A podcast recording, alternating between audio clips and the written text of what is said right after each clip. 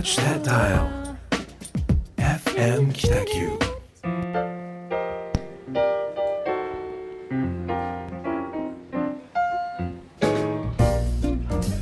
はい。えっ、と人が増えてきましたね。なんかだいぶ。どそんなことないですか。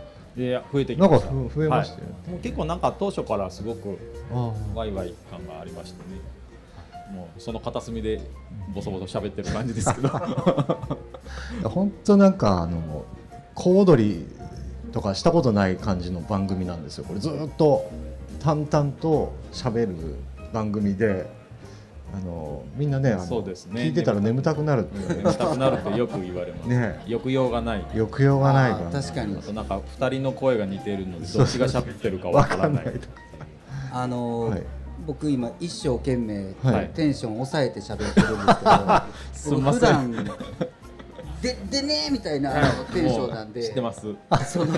昨日の夜もね結構そうですね。わーいって感じで。さっきも、はい。あのタムさん、内山さん、はい。僕じゃないですか。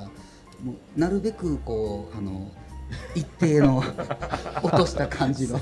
合わせていただいてそうですね。すいま今もだいぶ声量をこう落としながら、ほいこんな感じかな。手探りで。そうなんですよね。こう人前に出ても変わらないというそうなんかですね不思議なメンタルの強さがありますね。あのですね、今日ちょっとヤフーニュースでパソナが淡路島に移転して、はいはい淡路島のあのね価値が上がっていってるみたいなこうニュースを見たんですけど、でえっ、と住民地域住民の方たちはもし撤退したらどうしようみたいな。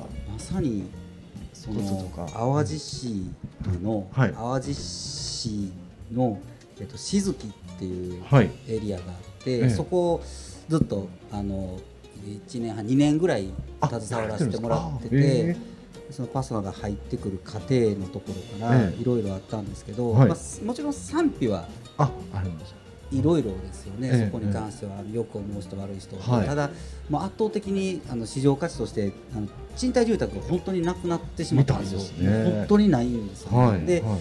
今、その静木のエリアで、はい。えー、と空き家をあのシェアハウスにするっていうプロジェクトが結構立ってるんですよね。なんでまあどうなんですかね、うん町の声で撤退したら、うん。まあ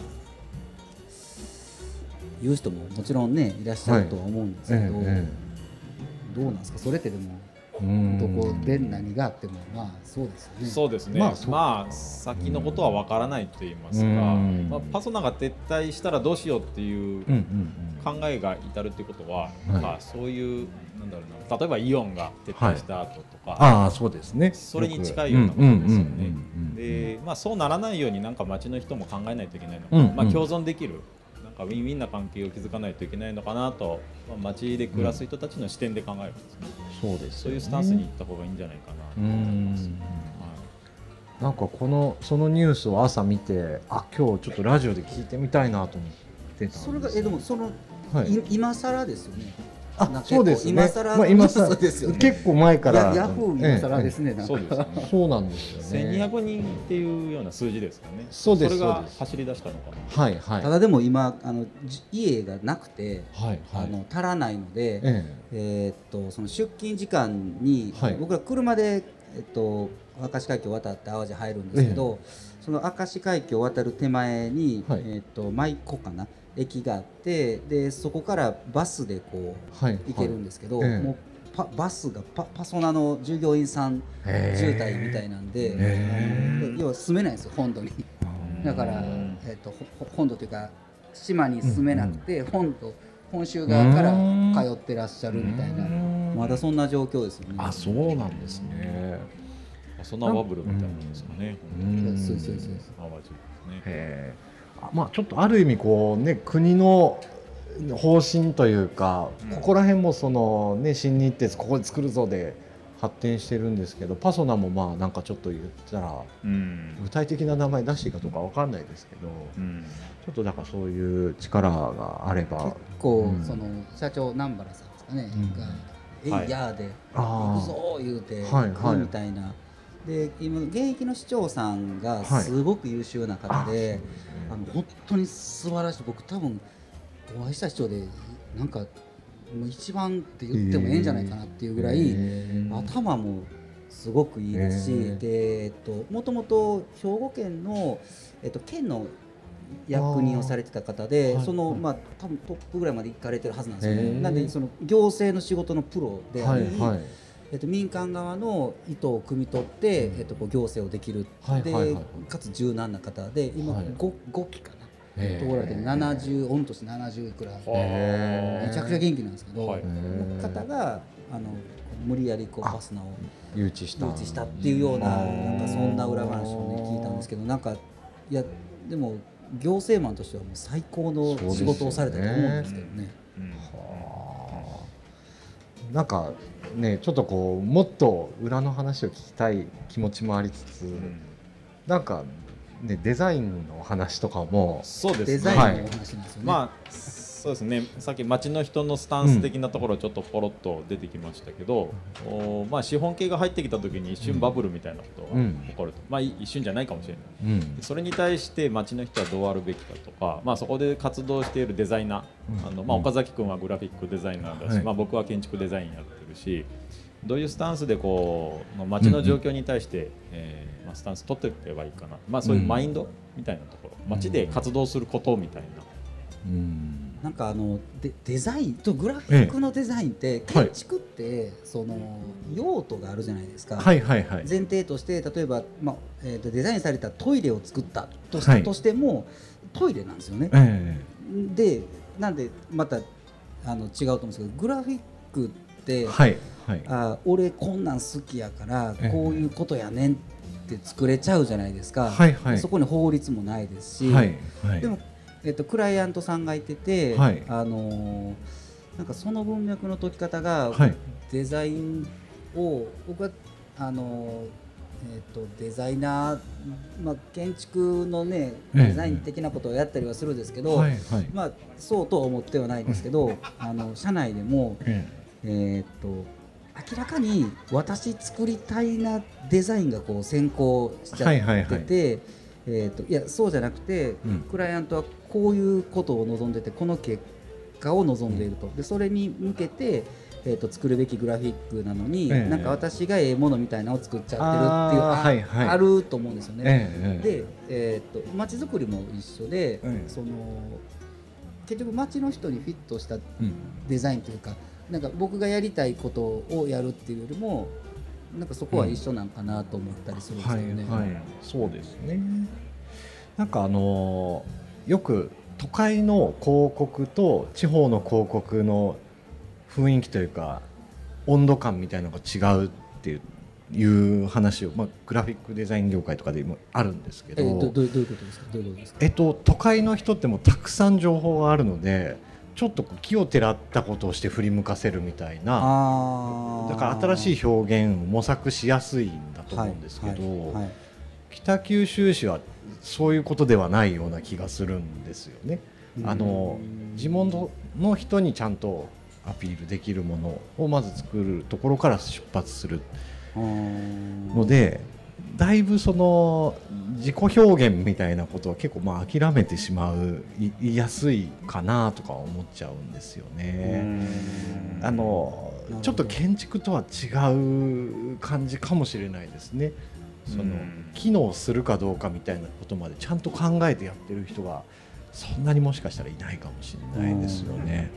妥協してるような感じというか、その中でもこう探るみたいな。でデザインでやりたいことでってなると、はい。それ多分デザインじゃなくて芸術、まあそうですね。そアートみたいな。アートですね、はい。はい。で、えっと、俺が好きなものを書いたものを評価してくれっていそうですそうです。ことですよね、はい。多分そうデザインはそうじゃないですもんね、ええ意味があって意図があって結果があってそ,、そうですね。れに向けてはい。最短距離でこうデザインですみたいな話だと思うんで、そうですね。まあ、難しいところですよね。そうですね。まあ、なんか両方に言えるのは文脈みたいなところをしっかり読み取るっていうのが大事なんだろうなと、まあ、その街の動きとか、そのまあ、そこの産業だったり歴史だったりっていうのは必ずそれぞれあるので、うんそれ読み取って建築リノベーションやっていくっていうのはね当然やっていくんですけど、グラフィックもあのはい。岡崎君は、えっと、九州デザインアワード、あ、そうなんですよ。グランプリを取ってまして。この間ちょっとグランプリもらいますごいして。九州チャンプなんです。よえー、それは何の？あそれはですねパッケージで評価していただいて。何のパッケージですか？食べ物ですか？あお菓子を。お菓子。はい。まあお菓子琥珀糖っていうこうなんかあの綺麗なあの食べたらちょっとこう中口の中で溶けるようなはもともと綺麗にできる琥珀糖っていうのがあったんですけどそれをここの横の大分県中津市のお城の石垣をそのまま琥珀糖で表現するみたいなやつで、あそれそれの着想ってどんな感じで、えっと商品のはい。クライアントさんがいてて、はい。でこんな感じにしたい念があるんですよね、ええ。きっと。はいはい、であのそうなんですよ。それも自分でやったんですプレゼンってことですか？プレゼンして。コンペみたいな。琥珀糖の会社と、まあ、あの博物館がたあの新しく設立されたタイミングで名物のお菓子とか作りませんかで、あそっからですか、はい、え。ーだからもうギャランティーもなくもうあの1個売れたらもう20円ぐらい入ってくるっていうのででみんなもうそれぞれこうリスクを取ってでやってるんですけど。な何個ぐらい売れあるイメージなんですか、えーもう作ったら作った片っ端からもう全部売れていくんですよ。チャリンチャリンシステムですねチャリンチャリンは今チャリンチャリンになっちゃってますねなるほどたあの岡崎バブルってことですね今手作業で作るものなんであー1日たくさん作れても多分100個とかも作れないような感じなんでなかなかか厳しいんですけど100個、うんもうそれでも2000円ですもんね大きいですよね、そうですねすぐお金まあ、結局それもすごく文脈読み取ってそうですそうです。グラフィックパッケージで落とし込んでっていうところ、ことですね。なんかそういうところが評価される。はいとい。うはい時代になってるんじゃないかなとはそうですね。思います。それっうん。てその、えっとパッケージのデザインだけじゃなくて、えその企画自体のそうですね。デディレクションも含めて、ディレクションも対象含めて。あそうです素晴らしいねですね。いやすごいですね。そう。いやもうありがたいかったですけどそれもやっぱりこう一人じゃなかったんですよね。周りにこうメンバーがいて博物館の有識者の人に石垣の積み方のことまで全部聞いて、はいはいはい。で黒田官兵衛の時代と細川忠興の時代の積み方が違うみたいなことで 全部聞いて。歴史歴史ですね。歴史をはい。でかた金型みたいなのも作ってリリースしたんですけど、あまあ、作ってる時はもうただただ単純に楽しかったんですけどまあねすごい投資。価されたのはそのパッケージのデザインとえ前後の文脈ってそうですすね。ね文脈を多分あのアートディレクション賞なので、ああ、はい、デザイン賞というよりかはそこの活動を含めてっていうそれきっかけではい。ねはい、うちのあれもうちのあれもってなるですよね。なる。なるですよね、予定ですけど今のところはあんまりないですね。ななるほど、なるほど。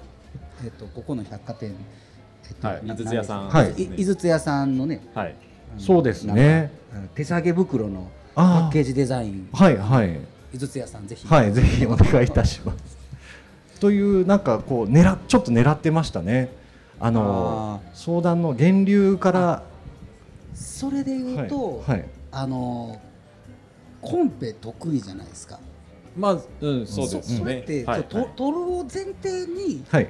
こう構築していってはるんですかあれって。はどうだろう。んよく物語って言いますよね、うん。ストーリーというか建築どうしてもハードなんですけど、ええそこに文章物語を載せて、まあ、600字で感動させるみたいなとかやっぱり意識しながら書いてるので、うん。でも、えっと、それを意識して、えーたあれに出そうと思って何かをしてるわけう。ではなくて、まあ、そうですね。そそのコンテストのためにプロジェクトやってるわけじゃないんで。そうですよね、うん。そうですよね。はい。なるほそうですね。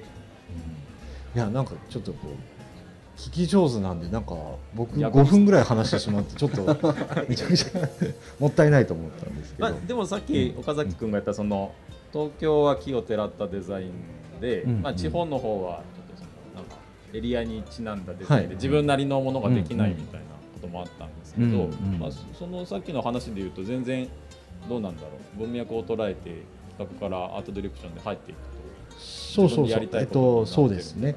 はいはい、そこはちゃんとうまく捉えられたかなと思いますね。なんか郷土料理作ったみたいな感じですね。新たな、うん。うん、生み出したというかですね。っっていう意味ではそれそれビジネスモデルになりますよね。あそうですね。そのえっとまあ1個売れてはい。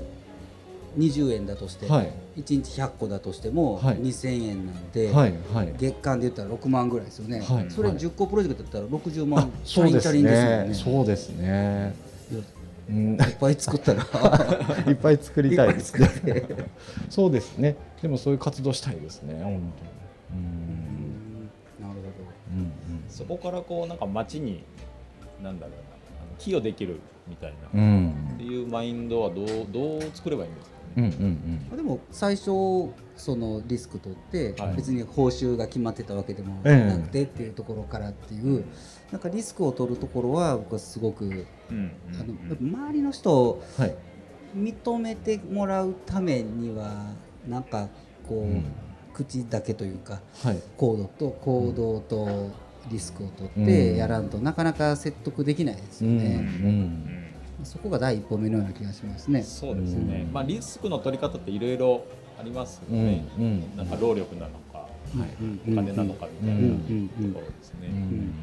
なかなかそれが分かってもらえないような時代でもあると思うんですけど、うんそのフラグを立てる立て方、何をもってこうん。う俺はこれをやるんだっていう覚悟を見せるんですか、まあ、その資金が基本的なまあまあ資金じゃなくてもその、うん、行動もそうでしょうし、はい。はい結局そこの行動にかけた時間日数が評価されて、うん。熱量に変わって、うんでそこから動き出すみたいな感覚的にはそんな。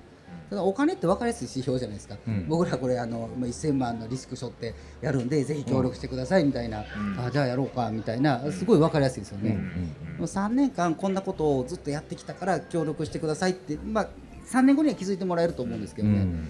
なんかそこは単純にまた種類が違う話かもですけど、うんその途中でこうこれ本当に大丈夫かなみたいなこととかね。いっぱいいっぱいああるんですか？から、まあ、消えてるやつももちろんありますし、ねあこれ継続不可っていうのもあり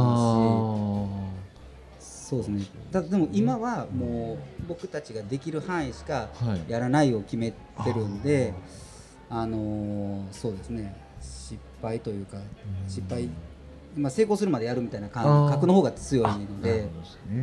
まあい。ろいろこう変えながら進んでいくっていう。そうですねそうですね